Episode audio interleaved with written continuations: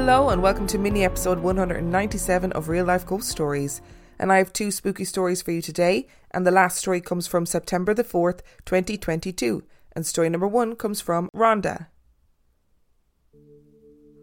He had heard ghost stories all his life. But as a teenager, my father's knowledge of the supernatural exceeded his first hand experience. When his Scots Irish ancestors settled into the mountains of southwest Virginia, they brought with them centuries old stories of haints and knocking spirits, of witches and druids. From his maternal grandma, Granny, to me and my cousins, my dad learned the legends of the Cherokee, her people who had first lived on this land Dad's mama told tales of bears and panthers, copperheads and coyotes, and of strange creatures in the dark, unsettled woods beyond their farm. Like other mothers, she used these stories to keep the children close by, safe and out of trouble. You see, these mountain people lived and breathed superstition. It permeated their lives from birth to the grave and probably beyond. As the fourth eldest of seven sons, my dad was cautious, but not overly. He was helpful and quick to behave within the sight of his elders, and just as quick to get into mischief when there weren't grown ups around. But Daddy's childhood was cut short the summer he turned 13. His father came down with tuberculosis, they called it consumption in them days, and was shipped off to Catawba Sanatorium, plumb up near Roanoke, where he spent months recovering. With her two eldest already married and caring for their own homes and families, Mama still had five mouths to feed, six including hers. If they was to have enough food for the harsh winter, the garden and livestock needed tending, fruits and vegetables canned, and the dwindling supply of meat in the smokehouse replenished. My dad and his brother Herschel, the two oldest boys at home, slipped into a routine of daily chores. They milked the cows and hauled the water from the well. They cut and gathered hay, weeded and hoed the garden, picked the beans and corn. At the edge of the woods, they gathered wild berries, apples, and pawpaws. They helped keep an eye on the young'uns, too. Sometimes they hired out to neighbour farmers to bring in a little extra money. It was a summer of back-breaking work, the kind that made a man out of you. As the leaves turned orange, yellow, red, and brown, the three younger brothers went on back to school. Dad and Herschel stayed on the farm. Helping feed the family fell mostly to them now. When the weather turned cold of a night, they knew the winter was a comin' fast. It was time to kill the hogs and work up the meat. Kinfolk and neighbours came to help. The women laughed and talked while making apple butter in the big kettle out back. Axes echoed against trees as the men cut and split wood for feeding the family's fire throughout the winter. They all pitched in, like kin and neighbours did for one another. Now, deer was plentiful in them parts, especially in the fall. Squirrels, raccoons, and rabbits too, and they set about storing up their food for the winter. My dad, he possessed sharp eyes and ears and was naturally good with a gun.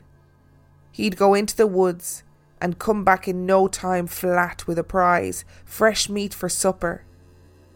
Dad said he enjoyed them times spent hunting. On up through October, him and his dog Blue trekked into them woods together every chance they got.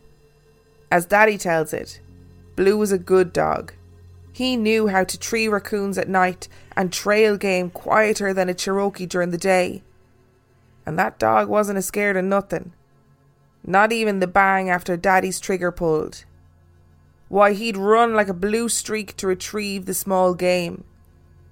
When they were lucky enough to get a deer, that dog would prance around like he was the one who done killed it. And he'd trail behind with his head held high like the protective rear guard as Dad drug it home. One cold day on about the second week of November, Mama smelt snow in the air. Dad figured it might be his and Blue's last chance to go a hunting for a while. He bundled up, packed himself a biscuit and some strong rope, grabbed his gun and knife and called for Blue. He aimed to be back before dark with some meat for stew. The two of them set out at a quick pace.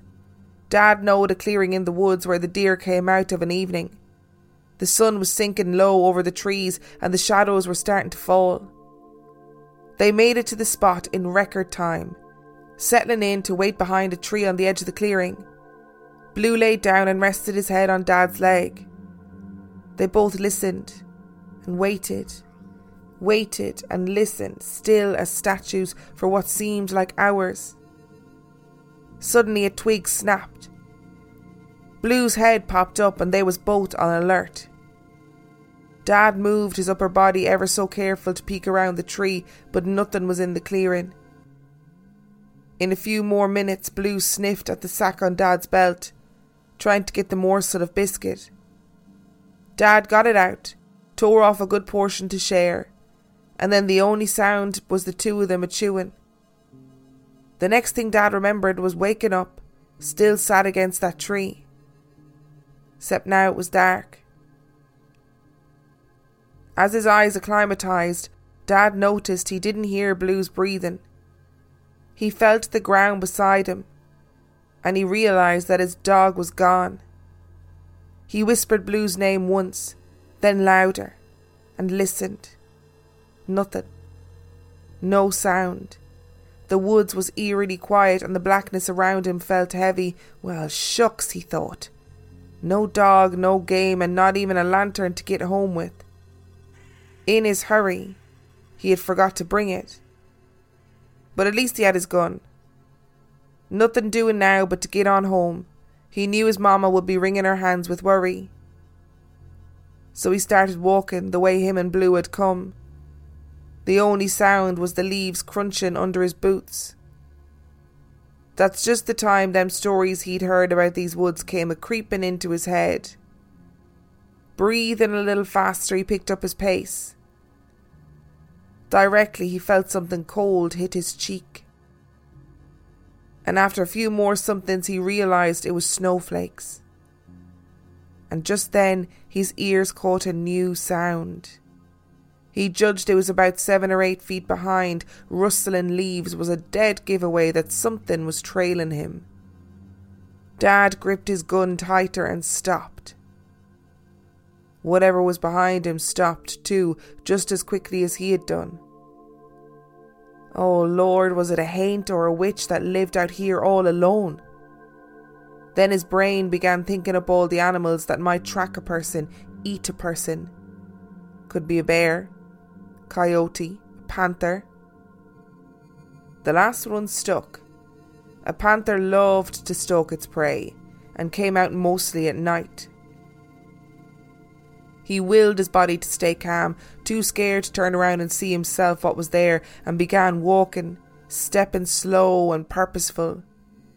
The hair on the back of his neck stood up when the thing started walking too. He picked up his pace. A little faster he went. A little faster it went. The thing was a toying with him. His heart thudded in his chest like John Henry's hammer. He knew if he started running, that thing would run too. And that might be the end of Mama's fourth son. Would anyone find him, or what was left of him, if a wildcat tore him apart out here in the woods? He walked quicker and quicker, as fast as his feet would carry him without breaking into a full run. The thing kept perfect pace with him. His mind raced. He thought he could feel its hot breath getting closer. Suddenly he could take no more. He broke out into a run, taking long strides and covering some serious ground. He was a fast runner and might just have a chance. Then he saw the lights in the distance. Home! Keep a running! Keep a running! He had never sprinted faster in his life than he did in those last hundred yards to that porch. Keep a running! Keep a running! About 60 feet from the house, he started yelling for all he was worth. The door opened as his feet carried him across the yard and jumped the steps. He sailed through the door, hollering, Don't let it get me! Don't let it get me! He made it into the kitchen and collapsed onto the floor, sucking in air, his blue eyes wild and bulging. His mamma and his brothers gathered around, all wide eyed too, everybody talking at once, trying to figure out just what the heck had happened. Mama finally shushed everyone. She scanned for injuries on her boy but didn't see nary a one. She finally asked, What in tarnation, Wayne? What you hollering about chasing you? It was then my dad saw the rope he had tied to his breeches earlier. It had come a loose, and a good two yards of it was lying limp on the floor connected with the rest of his belt loop. Well, when he saw that, he commenced to laughing and laughing. He laughed till they thought he'd lost his ever loving mind. He finally caught his breath and told him how he thought that rope was a panther, hot on his tail, a chasing him out of the woods. And them brothers? They never let him live it down, and even tell their young'uns and their grand young'uns about it. And his dog? Well, old Blue had got bored and made it way back to the house before Dad. He was fast asleep in the barn. Just as an FYI, Rhonda wrote this story in the local dialect, and I have never wanted to be able to do accents more. I can't do accents, I'm not able to do them. I just think this story would have sounded so much better in, in an accent, and I just it, it ends it ends up it would end up just being offensive if I did the accent. So, Rhonda, I appreciate the work that you put into making this sound like it's in the authentic voice, and I apologize for not being able to provide the goods. I loved this story. I mean, set in the scene, it sounds like like it was a hard life, but an idyllic life. I also imagine that I'd do really well, like living in a cottage, you know, farming the land and whatever. I wouldn't. I absolutely wouldn't. I have no experience of that, so why would I? Interesting that your dad is of seven sons, particularly if your dad's family are of Scots and Irish heritage. Like the seventh son is a very important person within the family spiritually. So I would be curious to know if there were any stories about the seventh son within your family. I'm also very aware too that during this story I said Cherokee about 17 different ways. I, well, at least I think I did, but now I'm not sure. I don't know. So I apologize if I did. And these stories are my favorite. These stories where people are absolutely terrified, where they feel like everything's gone terribly wrong. They're going to get eaten by like a skinwalker or something. Something horrific is going to happen out in the woods, and then they realize it's completely explainable and natural. And really, if he had just looked around, he probably would have been like, "Oh, it's my rope." And like your dad's family, my family would rinse me forever if I did that. Forever. There would be a new nickname, the whole lot. And story number two comes from Laura. His name was Barnacle Bill the Sailor Man, because that's what can happen when a precocious two year old names his new puppy. But to his family, friends, and neighbours, he was ever just Barney. Barney was six months older than me, the baby that came along three months after he became part of the family. Yes, a toddler, a puppy, and a newborn. The chaos of our home life at the time is stuff of many family stories. He was my brother's dog, but he was my protector, and I his puppy. As a black lab, Barney was as comfortable in the water as on dry land. We lived on the southern tip of Vancouver Island near the beach, and Barney was always either wet or his fur was tangy smelling and salt crusty. He loved to fetch sticks thrown far out into the water and worry the seabirds. My little arms couldn't throw a stick very far, but I could manage to get small stones a few feet out, which Barney would happily dive for. The interior of the island was still being logged at the time, and tugboats would sometimes pull flotillas of logs down to the mill at Port Angeles on the American side of the Strait of Juan de Fuca. I was four years old when one such flotilla broke apart, and logs scattered the coastline five or six wide in places. This meant that it was possible to walk from the beach out on the logs to about four feet deep. My brother and I were running over the logs, paying no attention to how far we were from the beach when the log I was crossing suddenly parted and I fell in between. I remember the shock of the cold water, the sting of salt in my eyes, and looking up to see the logs close over me. I didn't have time to be scared. Barney came from nowhere. He had a mouthful of my hair and was pulling. He only let go when the logs parted again, and my brother reached down, grabbed another handful of my hair, and pulled me up. It all happened so quickly that my father was still running down the beach when my brother deposited me on shore perfectly fine, with the exception of a sore scalp. My brother said he only knew where to look because Barney had been barking to get his attention before diving in. Barney lived a long life, but also not long enough. As a moody teenager, I often wandered the woods alone. I loved the solitude and the fact that no one would follow me. I found silent clearings I imagined to be fairy circles, and there were trees eager for conversation. Once it had been about a year since Barney died, and I was angrily stomping through the woods, probably angry at my mother over something that was completely my fault, not paying attention to my surroundings. And I came face to face with an angrier black bear. She likely had cubs somewhere, I was trying to remember what to do in this situation while simultaneously being busy reflecting on what an idiot I was when our neighbour's huge German Shepherd lunged between us, teeth bared and heckles up.